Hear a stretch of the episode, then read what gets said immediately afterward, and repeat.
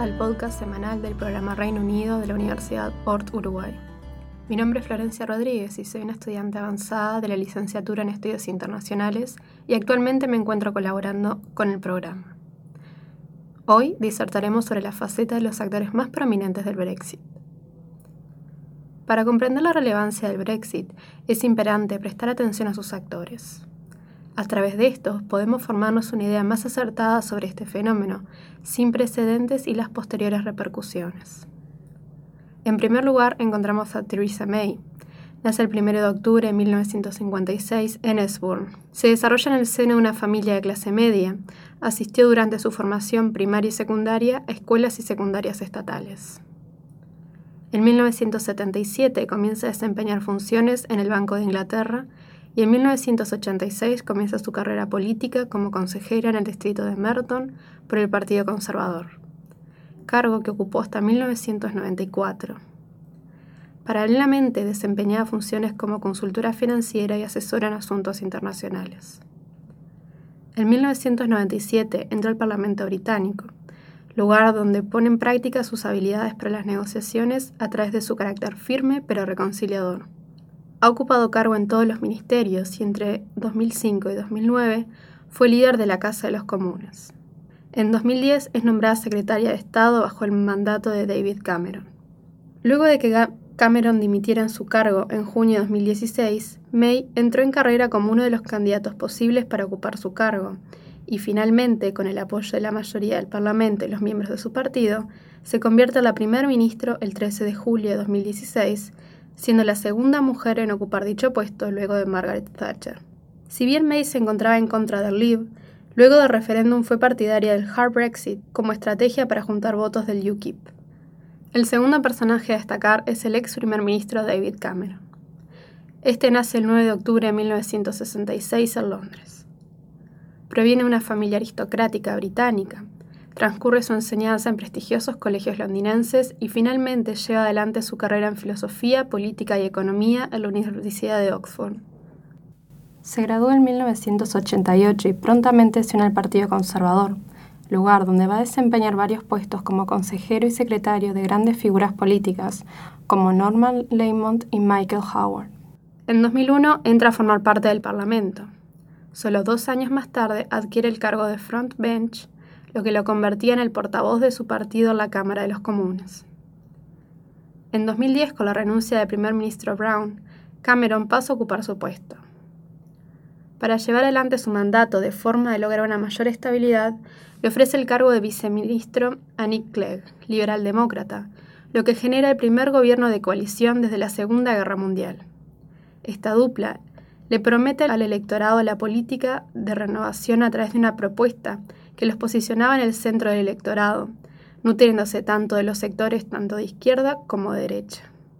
Durante la campaña para las reelecciones de 2015, Cameron hace dos propuestas que marcan el curso de una nueva presencia. La revisión de las normas que tratan la libre circulación de personas y la realización de un referéndum sobre la continuación de Gran Bretaña dentro de la Unión Europea.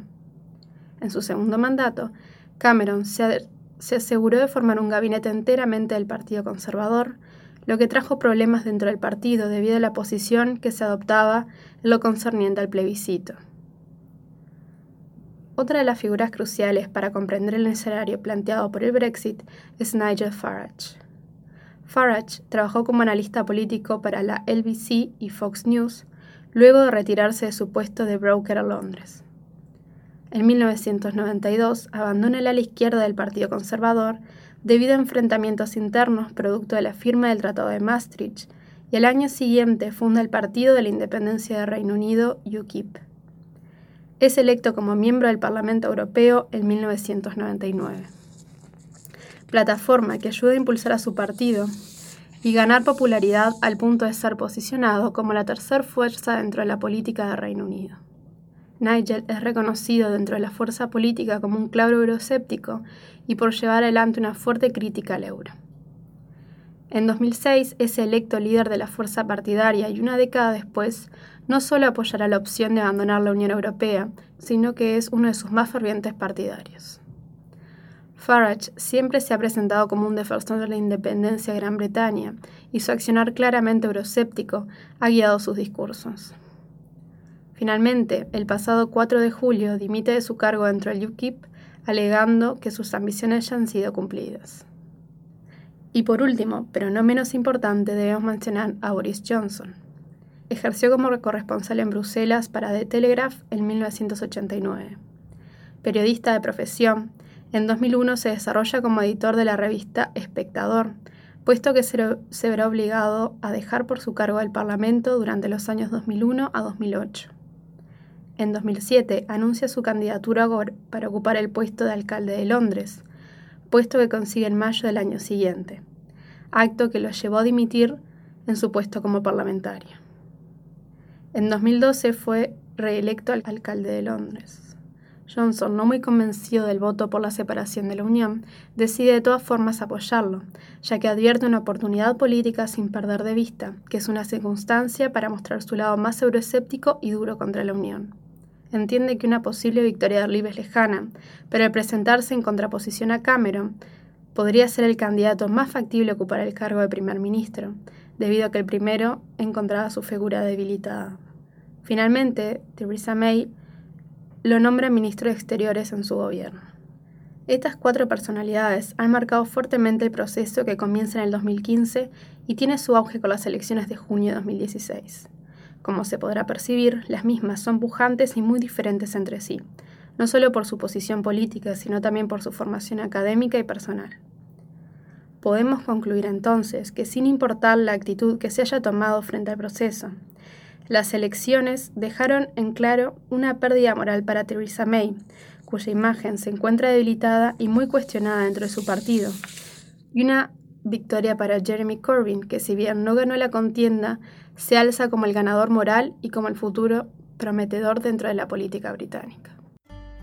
Muchas gracias por escucharnos, nos reencontramos la próxima semana.